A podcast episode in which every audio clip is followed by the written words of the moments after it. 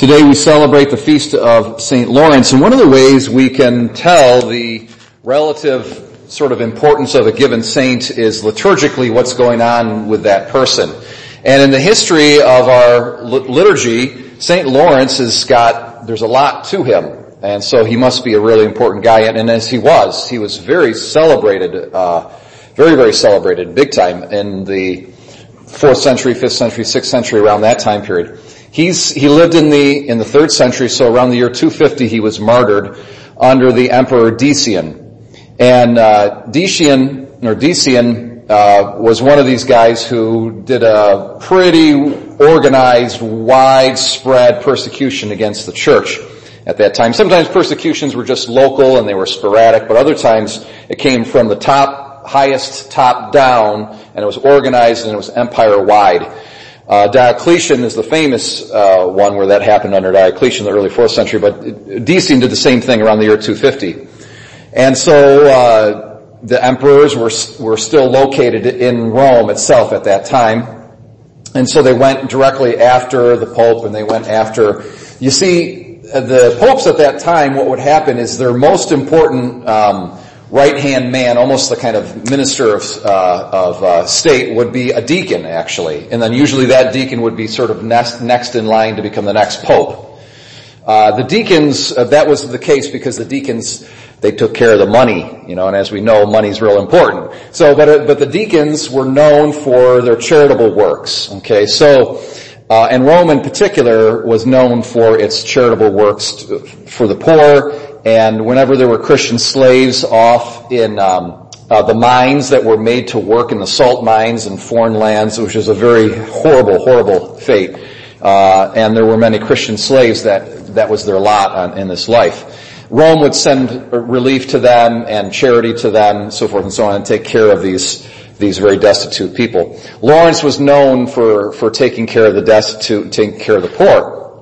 And there's some famous stories uh, about him in connection with this. I, I, might have preached this last year. I can't remember, um, but he uh, he was brought before the emperor, and the emperor said to him, "I want you to bring me all the treasures of the church." And so he says, "Okay, give me a few days." And so he shows up. The next time he shows up before the emperor, he's got all of the poor, these all this huge group of poor people and and you know it was very uh, frustrating to the emperor.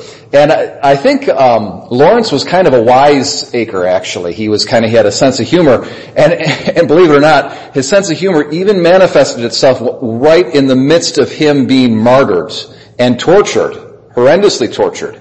Uh, it was said that he was um, martyred. He was killed by putting by by being put on a human-sized gridiron okay, and, and basically cooked over fire. And the, the tradition has it that he said to the emperor while that was happening to him, turn me over, I think this side's done. Can you imagine that? So it's that kind of fortitude that the martyrs showed that made the pagans go, wow, there's something to this.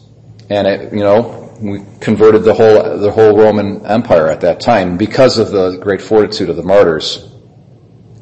Today in our reading from 2 Corinthians, St. Paul is talking about generosity towards the poor.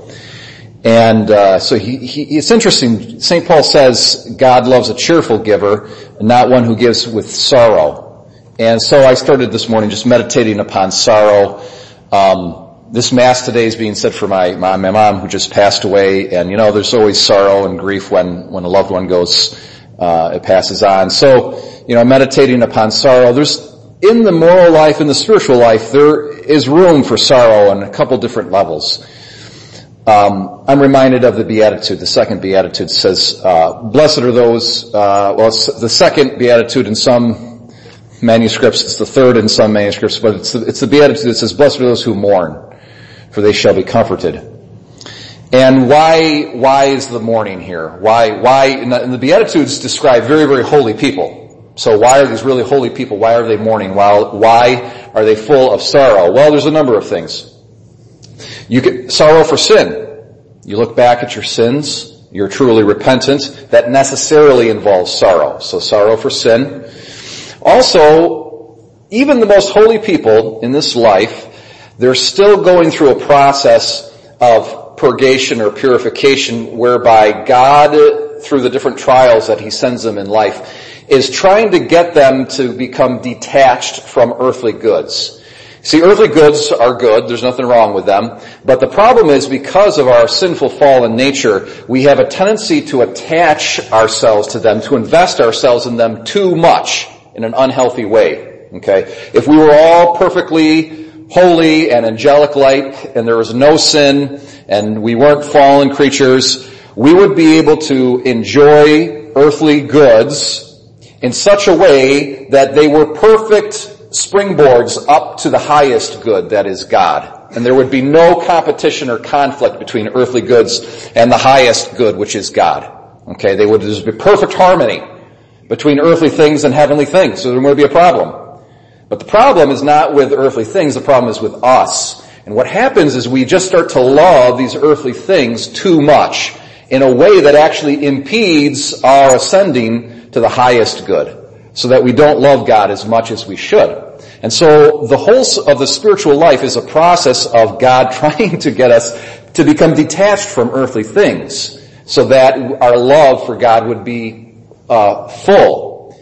And if we haven't learned our lesson uh, in this earth at the time we die, then afterwards we believe that's one of the functions of purgatory is, is a process of continuing to detach ourselves from earthly goods so that the love of God that's in our hearts through baptism would be able to flourish and really take over our person and be the reigning principle and not be in competition with any uh, earthly good. Now in that process of detachment from earthly goods, there can be sorrow. There can be sorrow. And so sorrow is a natural part of the spiritual life. But we have the assurance from that beatitude, it says, blessed are those who mourn, they shall be comforted, that God, in place of our sorrow, sometimes at the same time, sometimes after, gives us the comfort of the Holy Spirit. Okay? And that's what the Holy Spirit is called in the Bible. It's called the Paraclete, which means, it's a Greek word which means the Comforter. Is that neat? So the Holy Spirit, it's, one of its main titles is the Comforter. And so in place of some of these earthly things that we've loved too much, that we are in the process of becoming detached from. Maybe God takes them away from us. Okay, something happens and He takes them away from us so that we would be detached from them, whatever it might be. There's this sorrow involved, but then in place of that sorrow, and sometimes at the same time as that sorrow, God gives the comfort of the Holy Spirit. That's the Holy Spirit's job, so to speak, uh, towards us on this earth. And we see uh, another source of sorrow, okay, no, this is now a bad source of sorrow. You don't want to have this kind of sorrow. Is it's called the sorrow of uh, the vice of sloth. Okay, and so what this means is this: we anticipate a certain amount of effort that we need to put into the spiritual life. Okay, a kind of hard work that we need to put into the spiritual life, and the anticipation of that hard work makes us sorrowful. Okay, so that's called technically in the Greek it's called acedia, or it's known kind of in more common language as the vice of sloth. So the vice of sloth is not necessarily that you're lazy in general, but it means you're you're kind of lazy when it comes to work that has to do with spiritual things and the outworking of your own salvation.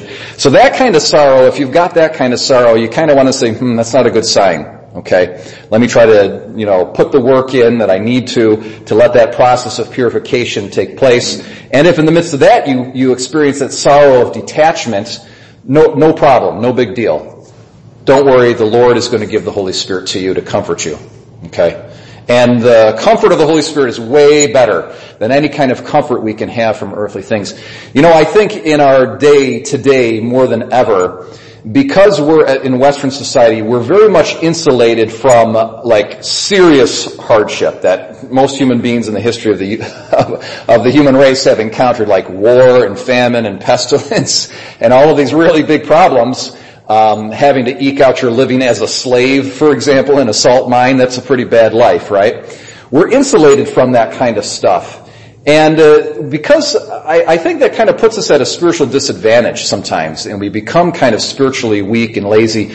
We, and if we're not Christian, we don't really live by the gospel. We lose sight of that heavenly reward and that heavenly hope And the only thing we hope for are earthly things. And when we don't get them, we're especially sorrowful. And so what we do to basically compensate for these losses, which are really not that much of a loss, but they seem like a big deal for us, as we go and we do all of these things that give us pleasure. Okay? And today the big thing, of course, is sexual sin. Alright? And people seeking pleasure in that.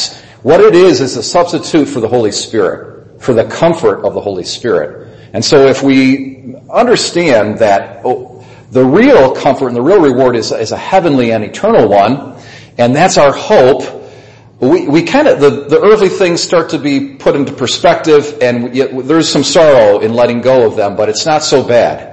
And instead we're filled with the grace and the joy of the Holy Spirit, the comforter, the paraclete. St. Lawrence, I think, really embodied all of this is what I'm talking about, such that he could have joy and peace right in the midst of him being killed. Alright? And that's an amazing testimony if you read all the ancient accounts of the martyrs they, they have this remarkable thing where their face is full of, of light and peace and joy. They look like angels as they're going to their deaths. And, and if they're weeping, they're weeping for joy. And uh, the Lord is close to them in the midst of horrendous, horrendous physical tortures. The Lord is right by their side, giving them comfort and peace.